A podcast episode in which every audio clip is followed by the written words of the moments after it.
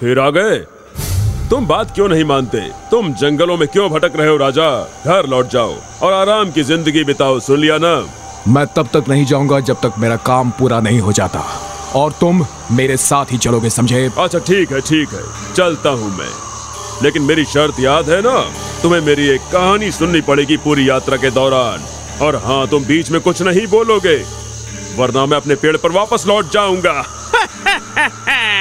मलयद्वीप नामक राज्य के राजा थे समरजीत। राजा का विवाह नहीं हुआ था।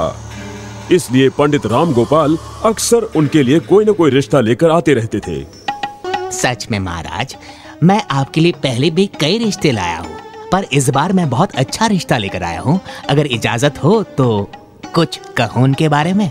हाँ बताओ राम गोपाल आज कौन सा रिश्ता लेकर आए हो तुम? सुनिए महाराज हमारे राज्य में चंद्रमणि नाम का एक व्यापारी है जिसकी एक बेटी है मणिमाला। हाँ तो साफ़ साफ़ बताओ मुझे। अच्छा महाराज मणिमाला जितनी सुंदर लड़की मैंने नहीं देखी है महाराज। उसकी खूबसूरती बेमिसाल है। मुझे लगता है कि वही आपकी बीवी और मलयदेव की अच्छी रानी बन सकती है। ठीक है।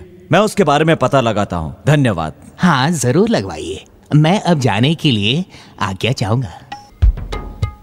आपने हमें बुलाया था महाराज?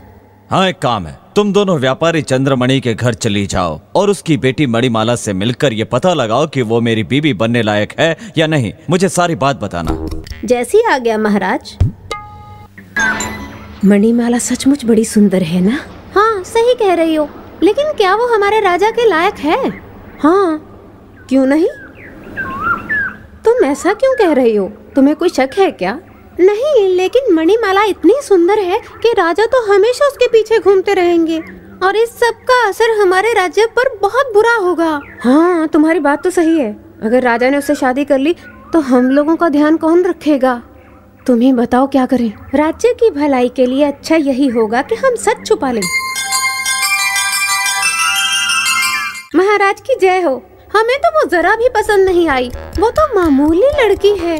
हमें तो वो रानी बनने के लायक ही नहीं लगी। ठीक है अब तुम लोग जाओ और ये बात किसी से मत कहना। जी ठीक है महाराज। पता लगाकर बताओ कि छत पर खड़ी वो औरत कौन है। जानता हूँ महाराज वो आपके ही दरबारी कृष्णानंद की बीवी है। एक व्यापारी की बेटी है वो। उस व्यापारी का नाम जानते हो तुम? चंद्रामणि है राजा साहब।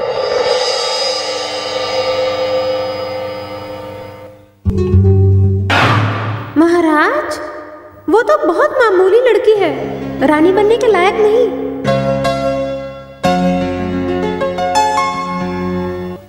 महाराज की जय हो दरबारी कृष्णानंद आपसे मिलने की इजाज़त चाह रहे हैं। कृष्णानंद? हम्म अंदर भेज दो।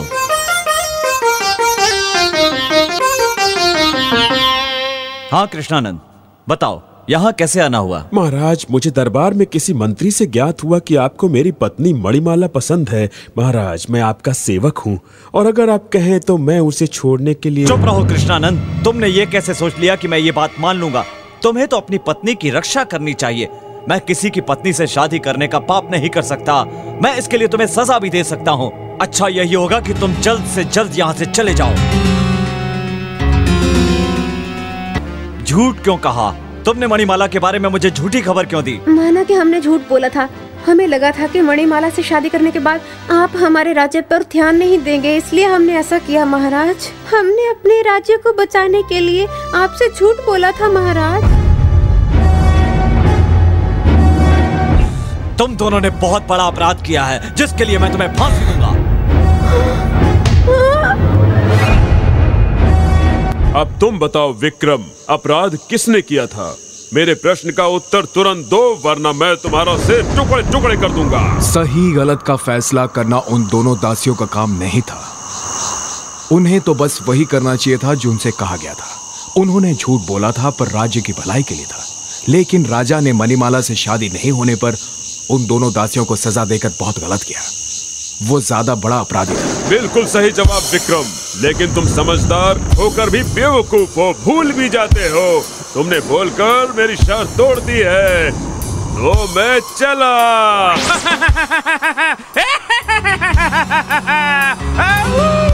तुम नहीं जा सकते बेताल। मैं तुम्हें जाने नहीं दूँगा बेताल।